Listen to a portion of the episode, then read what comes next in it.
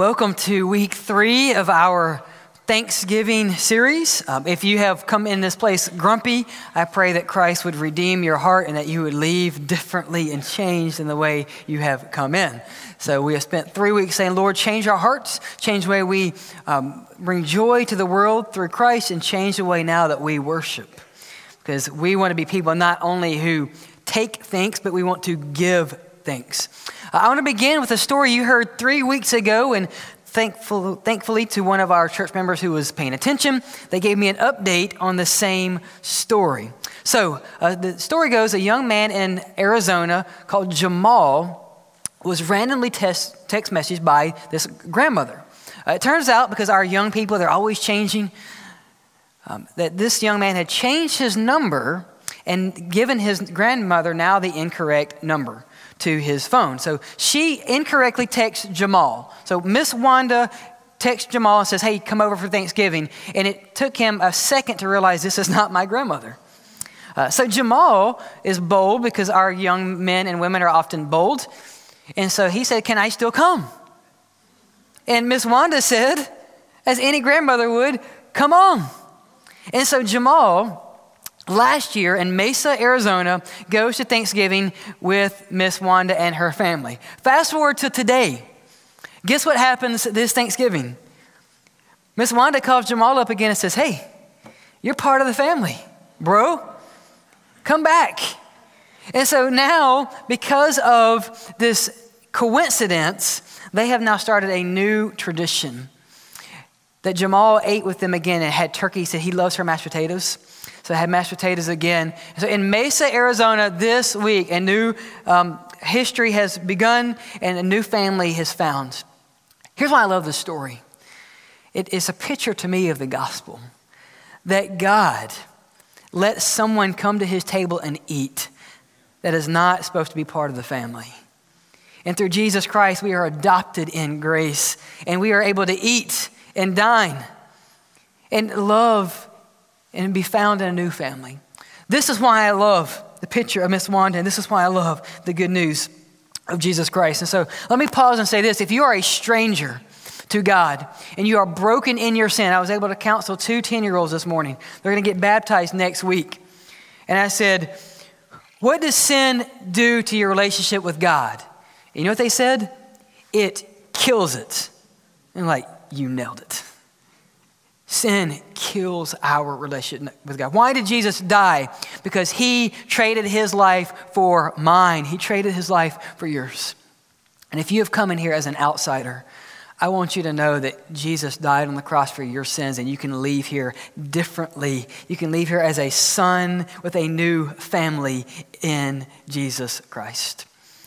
With that, we want to be people today that give thanks and not simply take thanks. And with that, let's look at Psalm 136. The message entitled, Give Thanks, Not Take Thanks. A difficult Thanksgiving message for Americans, I believe. That we would give thanks to the glory of the Father. You will need your Bibles today. If you don't have one, um, find one, steal your neighbor's phone, use their Bible um, this is not only something we do regularly, but we value God's word to us.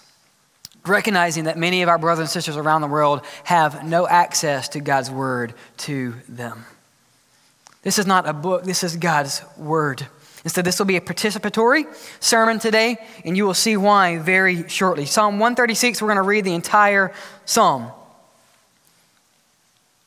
Beginning in verse 1. Give thanks to the Lord, for he is good. His faithful love endures forever. Reading from the Christian Standard Bible. Give thanks to the God of gods. His faithful love endures forever.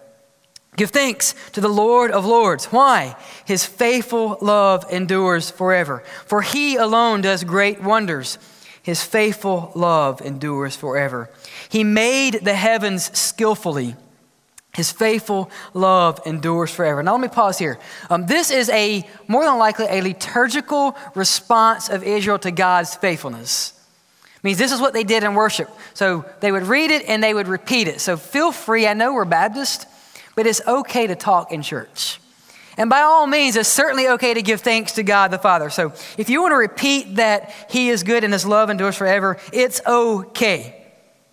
Verse 6 He spread the land on the waters. His faithful love endures forever. He made the great lights. His faithful love endures forever. He made the sun to rule by day.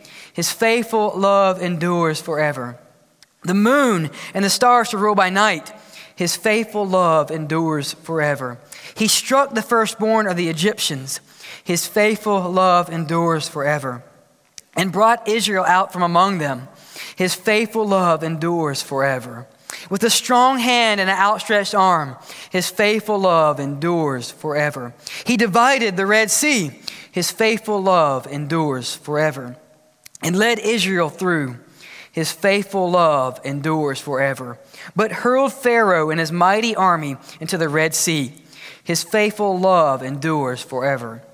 He led his people into the wilderness. His faithful love endures forever. He struck down great kings. His faithful love endures forever. And slaughtered famous kings. His faithful love endures forever. Sihon, king of the Amorites, his faithful love endures forever. And Og, king of Bashan, his faithful love endures forever. And he gave their land as an inheritance. His faithful love endures forever. An inheritance to Israel, his servant. His faithful love endures forever. Church, he remembered us in our humiliation. His faithful love endures forever, and he rescues us from our foes. His faithful love endures forever. He gives food to every creature. His faithful love endures for heaven. Give thanks to the God of heaven. His faithful love endures forever. Father, we thank you for your faithfulness. We thank you for your enduring mercy towards us. Lord, help us not take thanks, but help us give it. And help us live differently. Let us live as thankful people in a world that is often thankless. We know we can only do this through your Spirit, through your power, and by your glory. We pray this in Jesus' name. Amen. Well, first things first, we need to understand some terms before we can look at the psalm and understand it together. Now, there's two words here that we often misunderstand as modern Westerners, and the first is thanks. Now, you're thinking, well, it's Thanksgiving. We know what it means to give thanks. Hold that thought. The second is the word hesed, or the word that you've repeated 26 times. His hesed, his love, his mercy endures forever. So, what does it mean to give thanks? Because if we don't know that, everything in this sermon falls apart. The word is yada. And often we translate it as my Bible, give thanks. It's repeated in verse 1. Give thanks to the Lord, for he is good. Verse 2, give thanks to the God of gods. Verse 3, give thanks to the Lord of lords. But it is better translated, confess or declare in worship. So we confess that He is good. We confess that He is right. We confess that He is the God of gods. We confess that He is the Lord of lords. As we confess, we give thanks. And what a beautiful picture that is for our worship, that our worship now is part of our thanksgiving. So the psalm does not call us to say thanks, but to declare thanks. That's different. We're not called to say thanks, but to live out thankfulness in our life, to declare that to the nations. Because if we have found Christ, we should find contentment. We can say to the world that give thanks. We declare, we confess that He is good. His love endures forever. This is a reminder for us that we are not called to be private pilgrims, but public thanksgivers. Like God doesn't want you to hide in the Mayflower. God wants you to declare His glory. That's part of worship. And again, we're reminded, as we need to be, worship is not about you. And you can say that to me. Worship is not about me. It's about God. Right? We declare his thanks. We confess that He is good. We are not, and I love the reminder that worship is not about the worshiper. We are not putting on a show. Because even if we tried, the angels laugh at us. Like, like you guys have smoke and fog machines and lights. You have three part harmony. Come on, let's bust out the choir, angels. Like, I mean, who are we to compare to the glory of creation? How foolish that we think we can put on a show for God and impress Him. No, we give thanks by our lifestyle. And this is what I believe. I believe that our worship should be unnaturally thankful. Our worship should be unnaturally thankful. Like people who don't know Jesus should walk in here and say, You guys are really weird. Y'all are, you are some of the most thankful people I've ever met, I don't like it. And we can tell them, look, in the good days and the bad days, God is good, and I'm thankful for His grace. Um, you don't realize how profound the kids are at this church. Uh, we have a young child that she's 10 and she's going to be baptized Sunday. And she's wrestling with this thought. Her parents came up to me and they said she has a, she's really struggling. She doesn't feel like she's worthy of baptism. And I looked at her this morning and I said, That is one of the, the greatest thoughts I've ever heard. So I wish every adult in this church would say that. I said, You are not worthy of baptism. And that is why we are thankful. We're unnaturally thankful because we're not worthy, and yet He is gracious. A 10 year old said, I don't know if I should be baptized. I'm not worthy. And I said, You're not. But He traded His life for you. And oh, if every single adult in this place right now would understand the depths of the grace. We do not put on a show and that we would weave thankfulness into our lives and in our worship. Church, give thanks today. It's okay. The church, the world needs to see this church give thanks. The world needs to see we are unnaturally thanksgiving, thankful. It's okay. Give thanks to the Lord. He is good. And you know how often He is good? Forever. As the youth say this five ever. You know what five ever is? It's longer than forever. and I, I, do not make that up. I actually heard that not from one of our youth, but a youth. So you're welcome for that, guys. That's how long and far and wide He is good. Secondly, we need to understand not only what it means to be thankful, confess. So if you have not confessed Him as Savior, you don't know what it means to be thankful. The second is we need to understand what loving kindness is. This Hesed. The Christian Standard Bible translates it his faithful love, and they nail it. Because the word hesed is notoriously difficult to translate. 26 times we see that this is a response to who God is. The church is rising up and saying his faithfulness endures forever.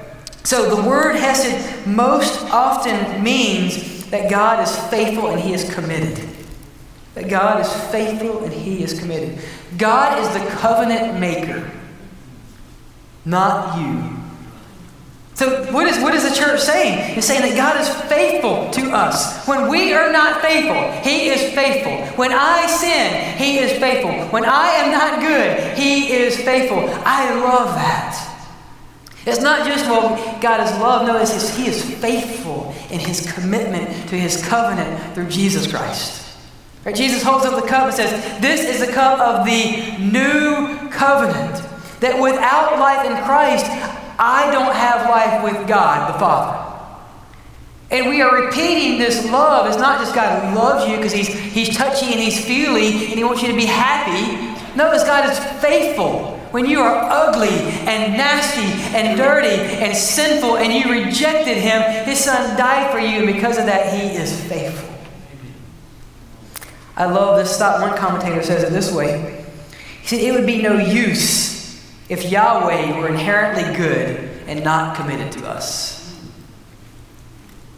It would be frightening if Yahweh were supreme God and supreme Lord, but not committed to us. But Yahweh being good and supreme and supreme Lord is something to confess because he is faithful and committed to you through his Son. Church, hold on to the fact that He is faithful through his Son, Jesus Christ. So, what does it mean for God to love you? He is committed to you because of his Son. We need to hear that. He is committed to us. Give thanks. He is committed to his people forever. Even more than forever, eternally. He is committed to his people. Now, with that, now we can understand what it means to give thanks. So let's look and work through this psalm about how we now give thanks. We confess it because he is committed to his people. And we see in verse 1 give thanks to the Lord, right? For he is good. Verse 2 give thanks to the God of gods. Verse 3 give thanks to the Lord of lords. This is why we give thanks. We give thanks because He is the only true God. He is the only true God. Now, some of you say, well, duh, right? I'm a Christian. We're monotheistic. We believe in one God. But this is what the psalm reminds us that we all struggle in this way. It doesn't say give thanks to God, give thanks to the Lord. It says God of gods and Lord of lords. The reality is that we all have gods in our life.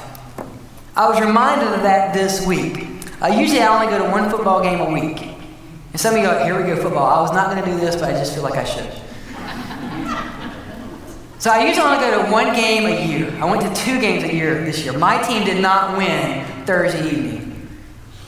And I thought I was to the point in my life where my team losing didn't affect me and make me miserable and angry.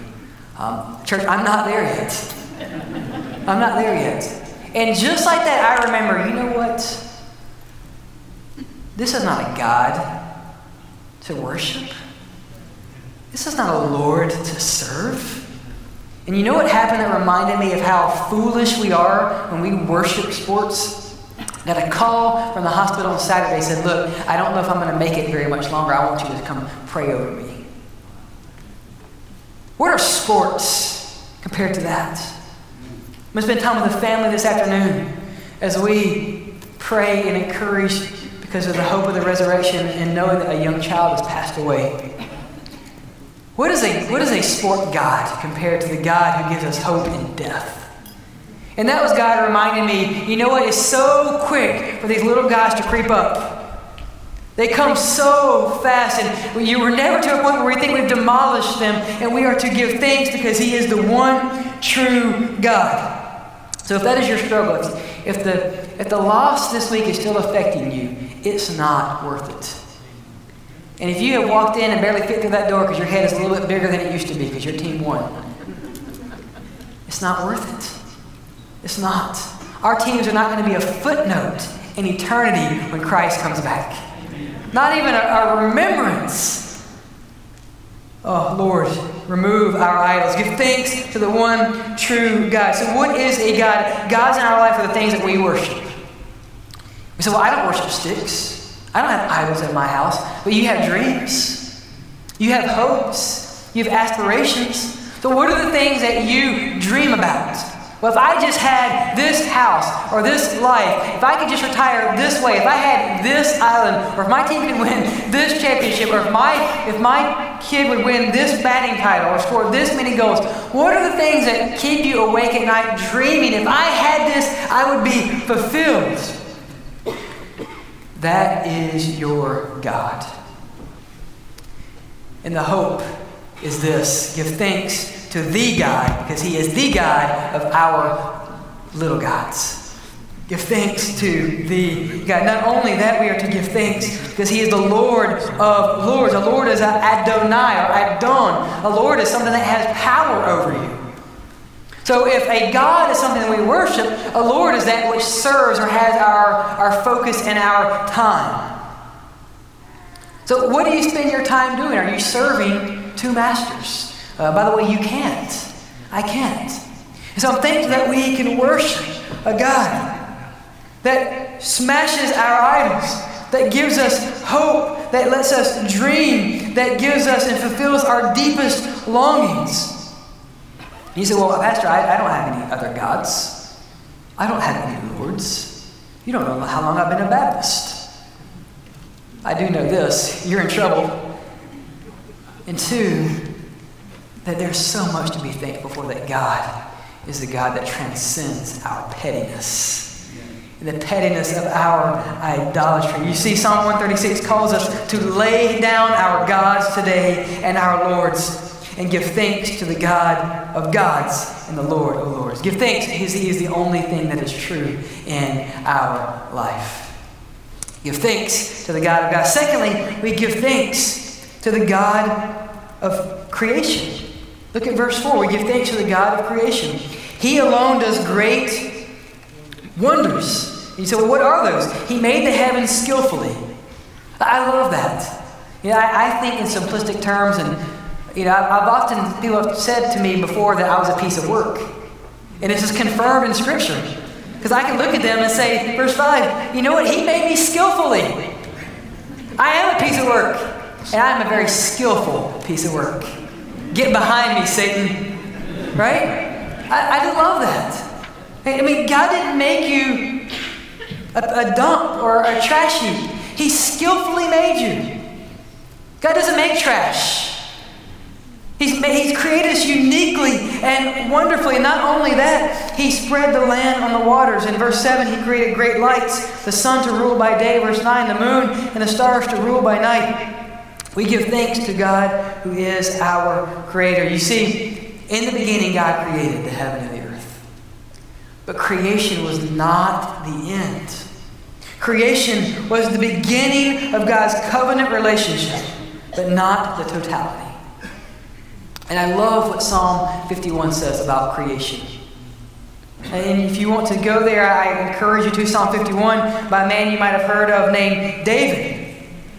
David was also a piece of work, skillfully made, skillfully, wonderfully redeemed. Look at verse 1 in Psalm 51. Psalm 51, verse 1 Be gracious to me, God, according to your faithful love. Now, you've heard that word faithful love before, have you not? You've heard it 27 times now. This is the word hesed. God, be gracious to me according to your covenantal love. And so now you're thinking, wait, this sounds familiar. Psalm 136. So not only that, we, we thank God that He is a creator God. Look down in verse 10. The word faithful love, and now in the same psalm, God create, create bara, the same word used in Genesis chapters 1 and 2. God creating something from nothing. The God who's formed us. God create a what? A clean heart for me and renew a steadfast spirit within me. I believe the pinnacle of God's creation was not the sun. It is not the moon, the sun that to rule by day. The pinnacle of God's creation was when He creates a new heart through His Son, Jesus Christ. That is the bara. That is the covenant, the love. And we give thanks because He is the creator. Not only does He create everything you see, but He turns your heart of stone into something that is new and alive again. And for those of you who have tasted and seen that God is good, think back on the day where your heart of death and destruction was made new. Where God answered that prayer, God, create in me a clean heart. And He said, Okay, I will. How much joy does that bring to you right now? I almost want to say, Your faithful love endures forever. What a beautiful God. We, we, we thank you that you are our creator. And he did not stop creating in Genesis. He is still creating us and making all things new. If you have come in here with a heart of stone, God is not terrified of your hard heart because he can create in you a new heart and give you new life. All it takes is for you to become a 10 year old and say, Lord, I'm not worthy. And God's answer is going to be, I was hoping you would say that. Because let me take this heart and let me create in you. God, we give thanks that you are the creator. Augustine says it this way He who created the foundation of the world, he who created us without our help, will not save us without our consent. He who created the world without your help will not save you without your consent. And if you are waiting for God to force himself upon you and say, You will worship me, you will trust me, he will not do that. But I want you to know the invitation of grace is extended right now. He is our creator, God. Not only do we give thanks because He is the God and the one true God, not only do we give thanks because He is the Creator, we give thanks because He is the God of history. Again, look at verse 10. He struck down the firstborn of the Egyptians. Verse 11. He brought Israel out from among them. Verse 12. With a strong hand and an outstretched arm. Verse 13. He divided the Red Sea. Verse 14. He led Israel through. 15. He hurled Pharaoh. 16. He led his people in the wilderness. 17. He struck down great kings. And if that's not enough, some of you are thinking, well, I wish the Lord would do more. Well, he slaughtered Sihon, king of the Amorites. If that's not enough for you, Verse 20, he, he also slaughtered Og. Some of you thinking, that's it, I was waiting for Og. Now I believe. But he did this as a reminder to Israel that with every step of the way, he was there. Because he is the God of history. And the reminder to us as those who now follow Christ is there is not a second in your life that Jesus is not there. And maybe you're staring at the Red Sea and you say, I can't go any further. And God is saying, I can part that thing. Don't worry about it. And maybe you're staring Og in the face. You know, there's a big beastly king, Sihon, and I don't know if I can go anymore. And God is saying, Watch me slaughter my enemies. And his reminder is that he will not leave you. Every second of your life after you've confessed Christ, he is there. We do not stand as people that say, well, we've come to Jesus and now everything is always going to be happy. We're going to have turkey and cranberry dressing all the day long. And we're going to feast until we just blow up. That's foolishness. That's foolishness. That's not the world we live in. And if we ever portray that to the world, we need to apologize. And we need to seek forgiveness. Because listen, this is, the, this is the God that we worship. We worship a Savior who was rejected by men, a man of sorrow and acquainted with grief. He was despised and rejected. He had no honor in his hometown. He was spit upon. He was mocked. He was ridiculed. He walked to the cross. They put a crown of thorns on him. He, he bled drops of, he sweat drops of blood for you and I, and he died a brutal death on a cross. Why do we think our life would be any different?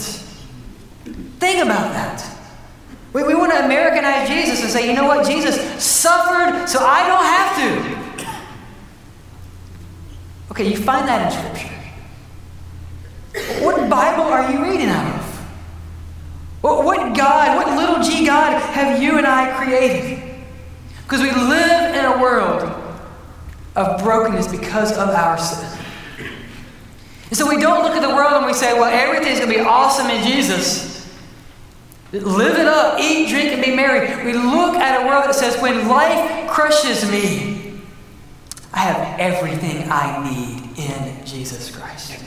And I will be thankful. Even in the wilderness, church, we see He is there.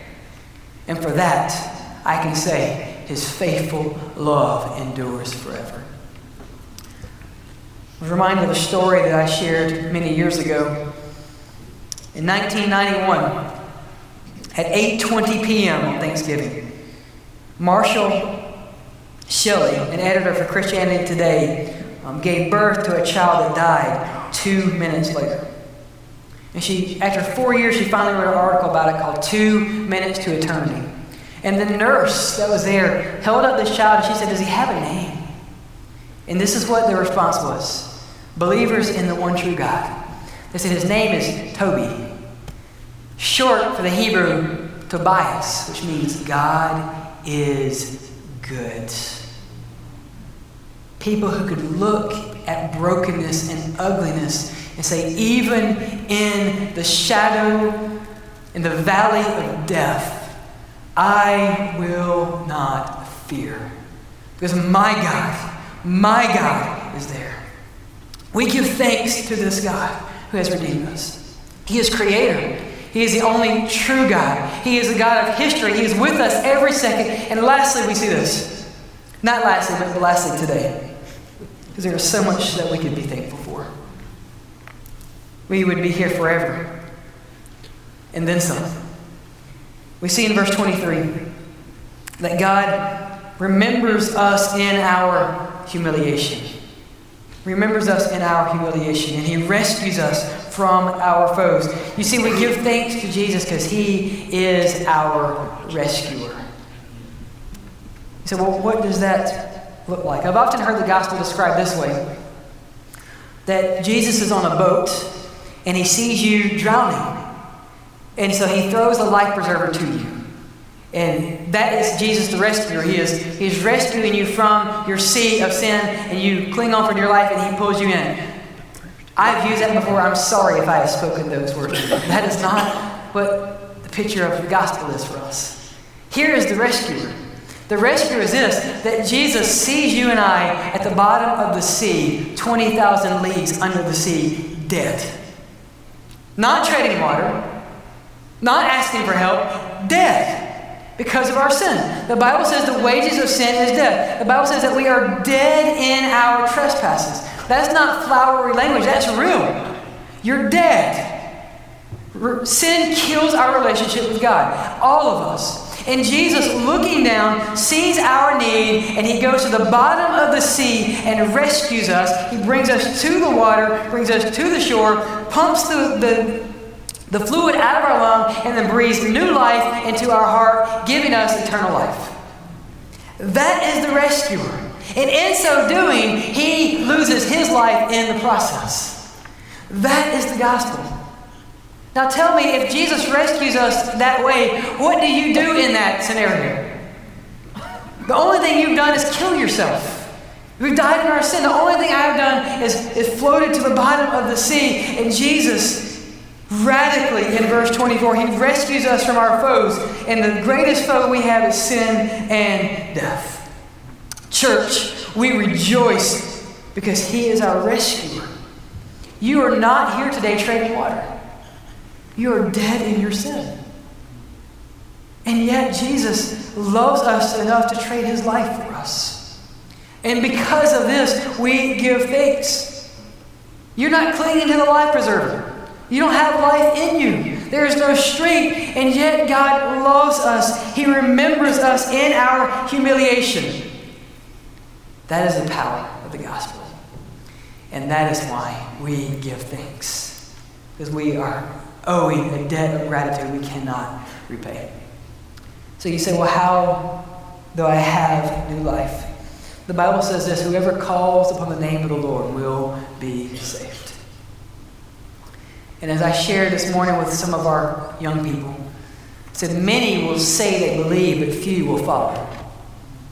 There are no secret believers, there are no silent pilgrims. And maybe you're here today and you have you say you believe, but you have not made a statement and a public declaration of your faith. Maybe God is calling you today to make your faith public. The scriptural response always to new life in Jesus Christ is not walking an aisle, it is believer's baptism. Because you can run up and down these aisles and you're not going to get saved. It is only by the grace of Jesus Christ. And we're going to have a baptism service next week. If you have not yet put your faith fully in Christ, why not? He's worth it. You say, Well, I'm scared of the water. He's worth it. You say, Well, I'm scared of people. I, I, then you are scary, but it's worth it.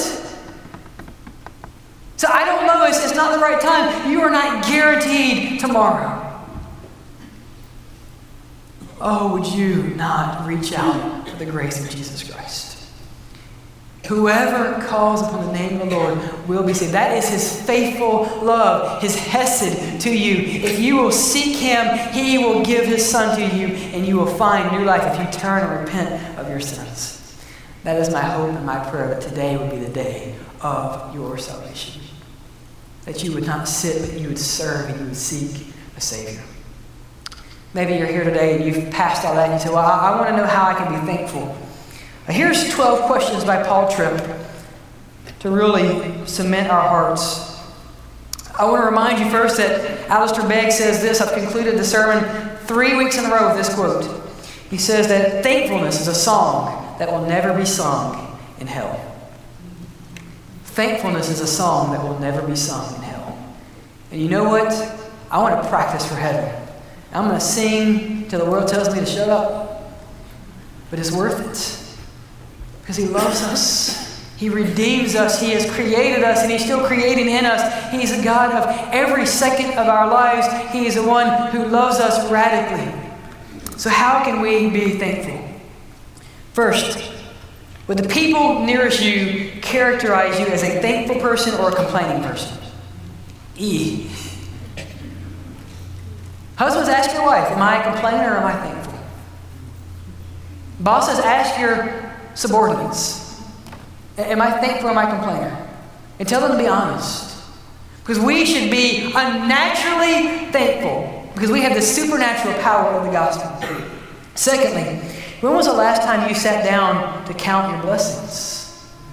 Not to say, Lord, look, look at the stuff you've given me, but to say, God, thank you for who you are. Thank you for who you are.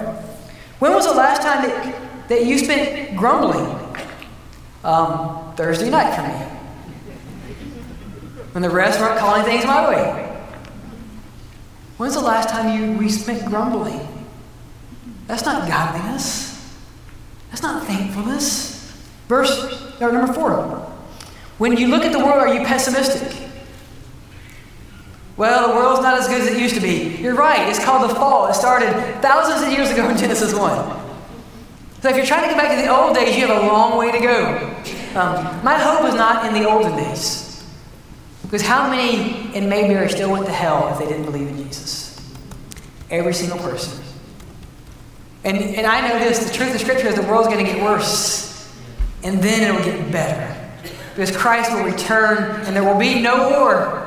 Christ returns, and everything else is demolished, and every knee will bow, every tongue will confess that Jesus Christ is Lord, and there will be a new heavens and a new earth to the glory of God our Father. And that is why I'm optimistic. That's why my hope is not in the sports. That's why my hope is not in my house or any retirement fund I have or my family. That's why my hope is in Jesus Christ. Five, when you look at the world, do you find yourself celebrating God's grace or are you jealous? Lord, if I just had that, I can't believe you're doing this. Are you celebrating God's grace? Number six, do you view yourself as one who is constantly shortchanged? Do you find yourself as the victim? No, God is the victim. We've sinned against a holy and just God. Number seven, how often do you fill in the blanks? If I only had this, if I only had this, I would be happy. Mm. No, I have Jesus, and I have everything I need. Number seven, or number eight, how often do you fill in the blanks? I can't believe God has given this. It gets worse, don't worry. Number nine, do you encourage others to continue complaining? Do you encourage others to continue complaining? Number 10, do you encourage others to give thanks? Are you someone when they come to you and complain, you say, well, give thanks. Look at what God has given you. Number 11, do you find yourself tearing others down? That includes Facebook. That includes 140 characters in Twitter, and now we have 280. Are we people who tear others down? Do you find yourself frequently building others up? And I pray today that we would declare that God, you are good and your love endures forever. If you are here and you have not trusted Jesus Christ, I pray that you would today because he will radically save you. He will bara your heart. He will create in you a new heart and a clean spirit because Jesus Christ has traded his life. If you have put your trust in Jesus, this is what I'm encouraging you to do and challenge you for the invitation time of response. My belief is that a time of response is for everyone who knows Jesus. I know that God's been working on me this morning. So I'm going to encourage you to either stand where you are or come to the altar. And when the song is being sung, you ignore the song and you spend some time giving thanks. If you have to come to the altar and you, and you look at the cross and you wave your hands and say, God, I'm going to give thanks to you for your love endures forever. I will do that because I am naturally thankful because of your grace. And it might feel funny and it might be weird. That's okay because it's unnatural. But we have a Savior who is supernatural. And may we leave here today saying we will be thankful because his love, his faithfulness endures forever. Father,